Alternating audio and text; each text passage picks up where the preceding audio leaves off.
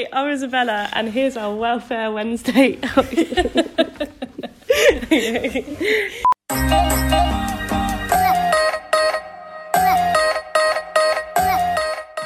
Hello, everyone. Today is National Stress Awareness Day. This is our Welfare Wednesday podcast number four. Today we are joined by Kiana from MindSoc. Hello. Hello, and Beth.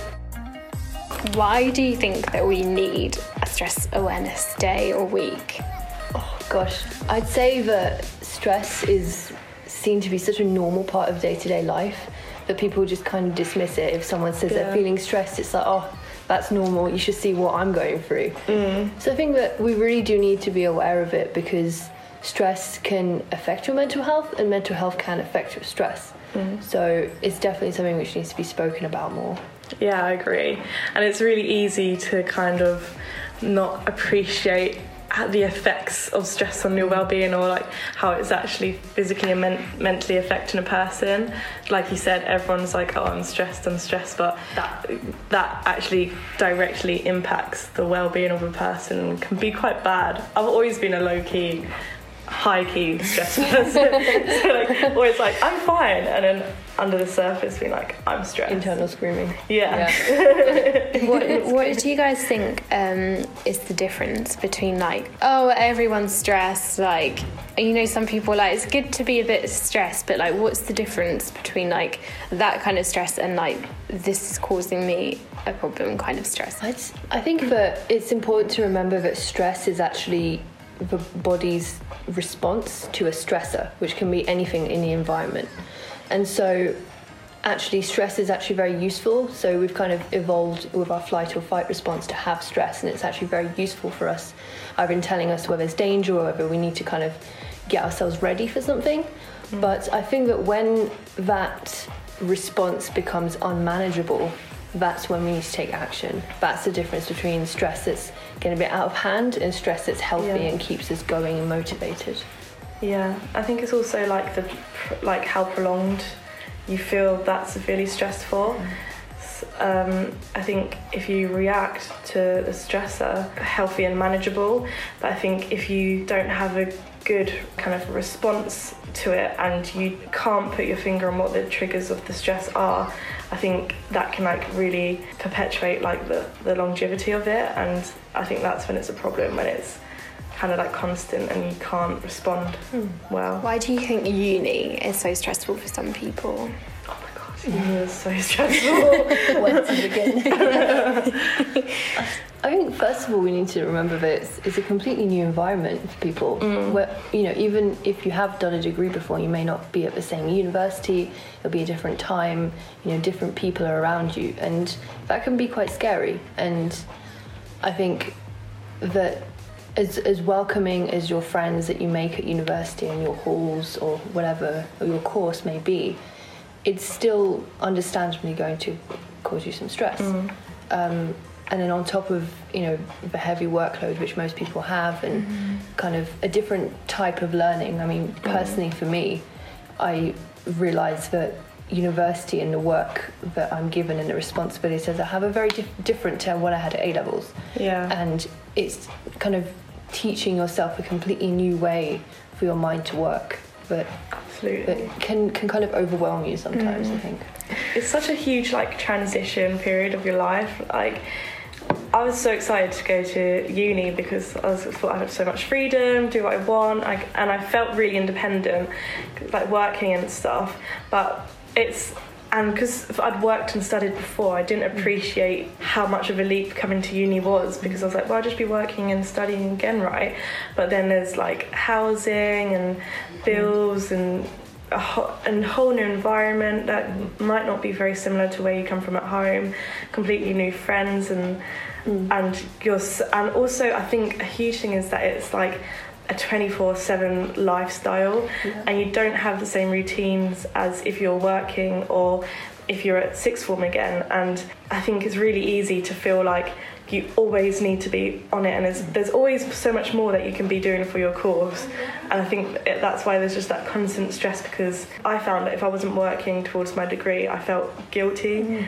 Because it's kind of hard to like measure as opposed to doing a nine till five and coming home and relaxing. Definitely. It's kind of, yeah, it feels like it's supposed to be all the time, constant. Yeah, and uh, you also end up comparing yourself to other people on your course. Yeah. and Oh my God, They're so like, much. oh yeah, I came home and I spent all this time revising, and you're like, I didn't do that. oh my god, I didn't do that. And then you get really worried. And it's, but it's also you just remembering that you work at your own pace, and it's very different for every degree and for every, mm. even if you're doing the same thing, just everyone works differently as well. That comes back to like the Yeah. comparison, like feeling that oh well, this person on another course has done so much, so I'm not good enough, or I haven't, I'm not going to get a good grade. But then the courses are so different, and then even individuals are so mm-hmm. different working, mm-hmm. and it's just really hard, especially when you've grown up with like social media and you're always comparing mm-hmm. yourself, like on Instagram, Yeah. Facebook, and stuff, and seeing how other people, but you only see like the best way they present themselves, so you don't actually Yeah. see the reality of it. And I think comparing yourself super bad for stress. I think we also downplay how we feel a lot of the time because mm. we think we're worried, but if we say that we're stressed, then something bad will happen. You know, will it'll affect our degree and they, they won't let us into uni or so, something ridiculous like that. We blow it out of proportion. I think it's also similar to like mental um, illness, how there's like a taboo. I feel like stress um, has a real taboo, taboo as well. I think that, and they're, they're so like intrinsically linked. Like I remember my mum was like, I wasn't very well. Like when I was younger, my mum was like, "Oh, you're just stressed, you're stressed," but like. It, but then if you just say, "Oh, I'm just stressed," I think mm. that Yeah. that it's not just stress. That is something that you should kind of re- accept and think about and then respond to, as opposed to just kind of passing it off and being like, "It's it's fine. It's not a problem," when it mm. actually is a problem, and we should accept that and kind of respect stress is a, a thing in its own mm, right. Definitely. It's funny that we like think that way that stress isn't a big deal because, Yeah. from my opinion, I think stress is one of the like biggest ones. I didn't know that obviously the statistics that's linked to like physical problems as well. Like we can get like stress migraines, you can get Yeah. stomach ulcers, you can have heart attacks, you can lose your hair, mm, and it's like still everyone's mm. like, oh, you're just stressed with work or you're stressed at uni. It's like people have real physical problems from this as well, and like still don't really take it as seriously maybe as it should. Um, but how seriously do you think like lecturers take it? I mean, I think that the university makes accounts for people when they are struggling. If you go to enabling services and you tell them that I'm having some difficulties right now, whether that be due to mental health or physical health, then with a note from your doctor, of course, then they will kind of make allowances for you within your degree. But I think that it's not. Lecturers may accept it, but perhaps they don't really believe in it per se. Um, I recently had was feeling a little bit overwhelmed with my degree, and I approached my supervisor and I told him I said I'm feeling very overwhelmed, feeling very stressed, and but and it worried me so much. I was so so nervous making that phone call, but in the end he kind of turned around and was like, "That's okay, you know, if you need some time off, you need some time off." So there are understanding people out there, and people shouldn't feel scared to say that this is how they're feeling because it's very it's valid. It's very mm. valid. Mm. How do you feel about the stereotype that of like millennials snowflakes that they like mm. can't deal with any issues at uni? That really annoys me because, like, also they're like, oh, we've we, we went through like much worse hardship than you, and yes, like maybe they did, maybe they didn't, but also like trauma travels like it's like genetically, you can be genetically passed down trauma, like it's it can be in your body. It's not just about your experiences. It can be about your whole like physical makeup. So i think it, that it's the same as mental health saying oh i haven't had anything bad enough to make me feel this way. I mm-hmm. think like if you feel a certain way you feel a certain way and that should be respected. And the more you kind of say you're a snowflake or speak down about it like the less likely people are going to reach out for help or think oh well this is valid and how do how do I help my, like help myself or who can I speak to for help about feeling stressed? The more you say that you're a, a silly snowflake the more likely you're not gonna try and get help and mm. it's gonna perpetuate. So mm-hmm. I just think it I really don't like it.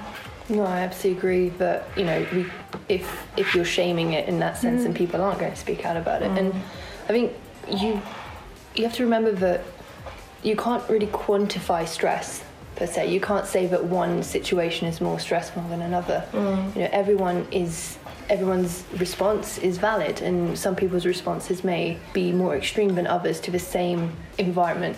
Mm. Um, some people deal very well with things and some people don't, and that's perfectly okay. And other generations may have had different stresses within their lives, um, not necessarily better or worse. So I think comparing them isn't, they're not really in the same category to be kind of cross linked, Yeah. per se. Yeah, I agree.